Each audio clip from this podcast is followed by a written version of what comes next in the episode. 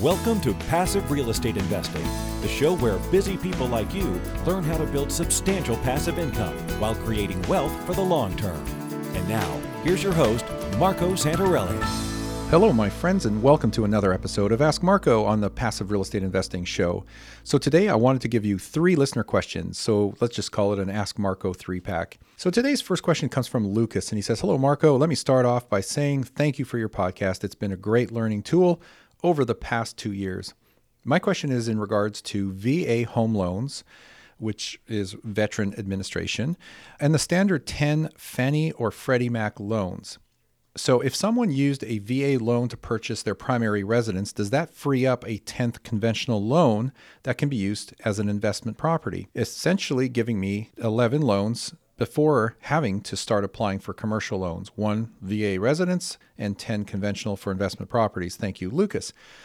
Lucas, good question. I think this is probably one of those questions where some people are not sure or misunderstand it. So the way Fannie and Freddie Mac look at your credit is how many home mortgages or loans, mortgage loans do you have?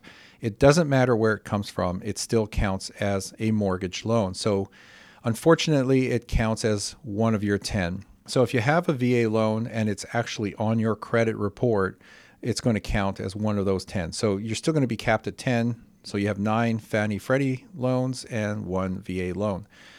Simple question, simple answer. Lucas, I appreciate you um, submitting that. So thank you. And I'll just keep that one short and sweet. Next question is from Benjamin. Benjamin says, hello, Marco. My fiance and I just purchased the townhouse we were renting. The previous owner, landlord, was done being a landlord and wanted to sell. We purchased the property at below market or right around market and know we can turn it back into a great rental. However, we purchased the property as owner-occupants. Our plan is to stay in the property for the next year or two before moving out and turning the property back into a rental. What should we be doing during this one or two year period? I know there are unseen profits in appreciation and equity, but I feel eager to see the property cash flow. Are there projects to the house we should look into? It was just renovated in two thousand nineteen. Should I be looking to invest as a limited partner in other real estate deals where I can maybe see quicker returns on cash invested? Okay, well, let me just start off by saying if it was just renovated in two thousand nineteen, which is just over a year ago, then there's probably nothing you need to do or should do to the property. I can't imagine that there would be anything you can do to that property other than add a bedroom to increase what you would be able to rent it for when you ultimately go and rent the property. So I don't think there's anything you could do to increase the upcoming gross rental income on that property. The other thing too is you mentioned the next year or two before moving out. Check with your tax advisor for the specifics, but as, as a general rule of thumb, if you live in the property for two years consecutively, you can move without having to pay tax on the capital gains of that property. I think the rule of thumb is it has to be two consecutive years over the past five.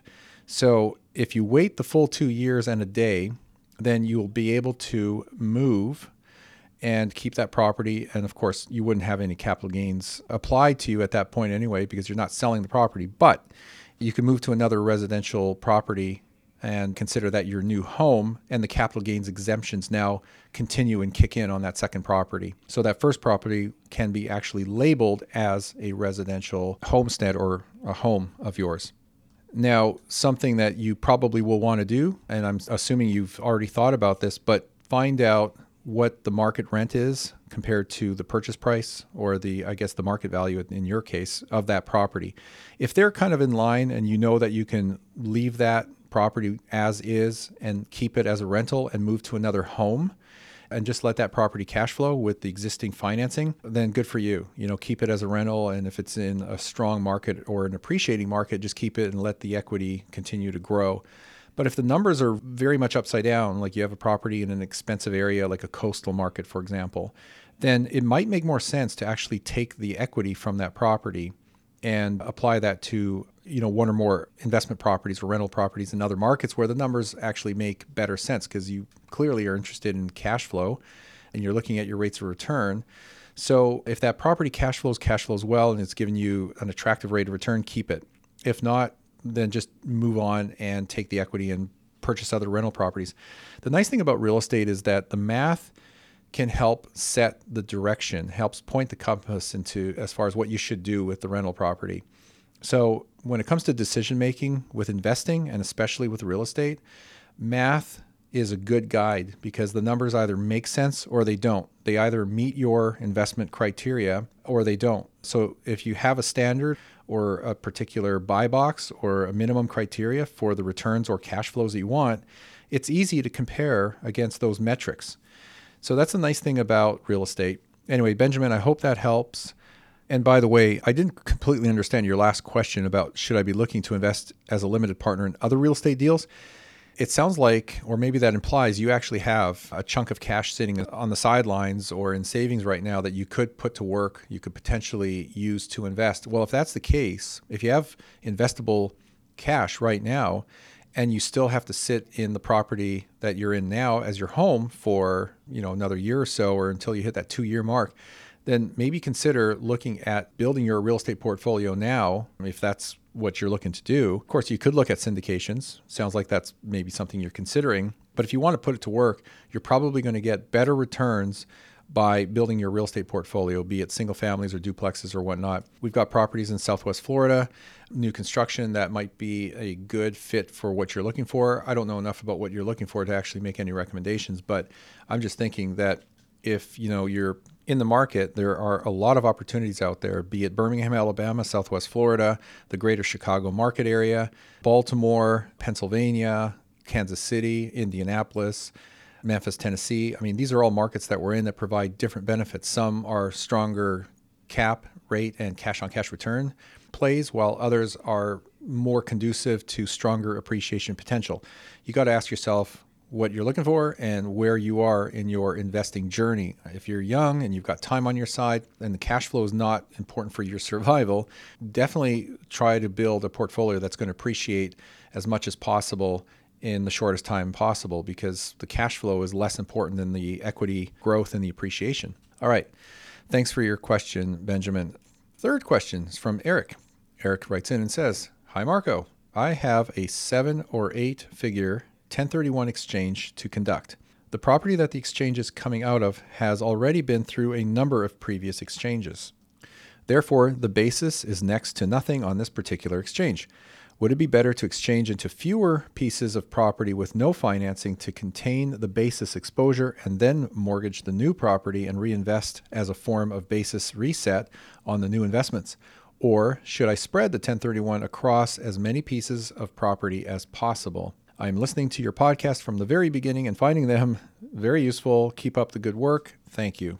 Eric, I appreciate the question, and I'm glad you like the show. Okay, so with this scenario, difficult question, because it really depends on what your personal tax situation is, and I don't know what those numbers are, and if you're okay paying taxes on anything that you do within the ten thirty-one, that's not likely to happen with you. But my gut and my knee-jerk response to this is basically this: spread the ten thirty-one across as many pieces of property as possible. You're going to keep the new cost basis that you could use to carry forward with the new properties. I don't see you paying any taxes, but if you need the cost basis for your personal tax situation, whatever that may be, um, and of course I don't know what that is, then it might make sense to buy it all cash. But something tells me that you're going to have some tax impact on doing that. I would talk to both your ten thirty-one exchange accommodator as well as your tax advisor and just lay out the two scenarios in terms of the tax impact, if any at all. But the one thing I do like about spreading the ten thirty-one proceeds across as many pieces of property as possible is I like the idea of growing the portfolio in size, number of doors. I like the additional leverage, because the more leverage I have, the more net worth that I'm going to have later, because that loan or debt today becomes equity tomorrow as it's being paid down by the tenants. Also, it gives you, directly or indirectly, a form of asset protection, because nobody wants to go after somebody who owns property that's fully leveraged, because there's no equity to go after. So in a very roundabout way, becomes a form of asset protection. I also like the idea of having more property and letting time increase the equity from amortization as well as appreciation. and let my tenants pay down the uh, mortgage, which by itself is a form of return, in addition to the fact that inflation is eating away at the debt and making it less valuable over time, so it's becoming worth less over time. I just like the growth strategy, and the best way to do that is to grow your portfolio as large as possible, as fast as possible. And the ten thirty-one gives you a shortcut, a way to accelerate that on a tax-free basis. So the only way that this makes sense for you to keep the properties and keep the cost basis that you have would be a tax-related reason that I cannot think of, because I don't know what you have going on. So anyway, it's not a complete answer. It's a partial answer to your question. So I apologize about that, but I just want to be honest and transparent about it. But do talk to your tax advisor, someone who does understand ten thirty-one exchanges well and the tax implications of these two scenarios. All right. Anyway, Eric, I appreciate the question. Hopefully that was a start, but yeah, talk to your tax advisor. And that's it for today. I appreciate you all listening. This was basically a three pack of listener questions. I might keep doing this as well in the future, just, just to catch up on some of the questions that I've been getting and falling behind on. I will announce a mastermind group in the coming months, and I'm just giving you kind of a heads up, something we're still kind of finishing up in the background with two business partners of mine, but just keep your ears open and listen to the podcast. That's it for today. If you have any questions about real estate or investing, be sure to hit me up. Go to passive real estate investing dot com. And remember to subscribe to the show if you're listening to this for the first time. We would love to have you as a regular listener. That is it for today. Thank you for listening. I'll see you all on the next episode. Are you on track to achieve your financial goals? Income-producing real estate is the most historically proven way to accumulate wealth and has created more financial freedom than any other means. Norada Real Estate provides everything you need to invest in the best turnkey cash flow rental properties. Our simple proven system will help you create real wealth and passive monthly income. Get your free strategy session with our knowledgeable investment counselors at norada real estate dot com. That's N O R A D A real estate dot com. Nothing on this show should be considered specific personal or professional advice. Please consult an appropriate legal, tax, real estate, or business professional for individualized advice. For distribution or publication rights and media interviews, please contact the host.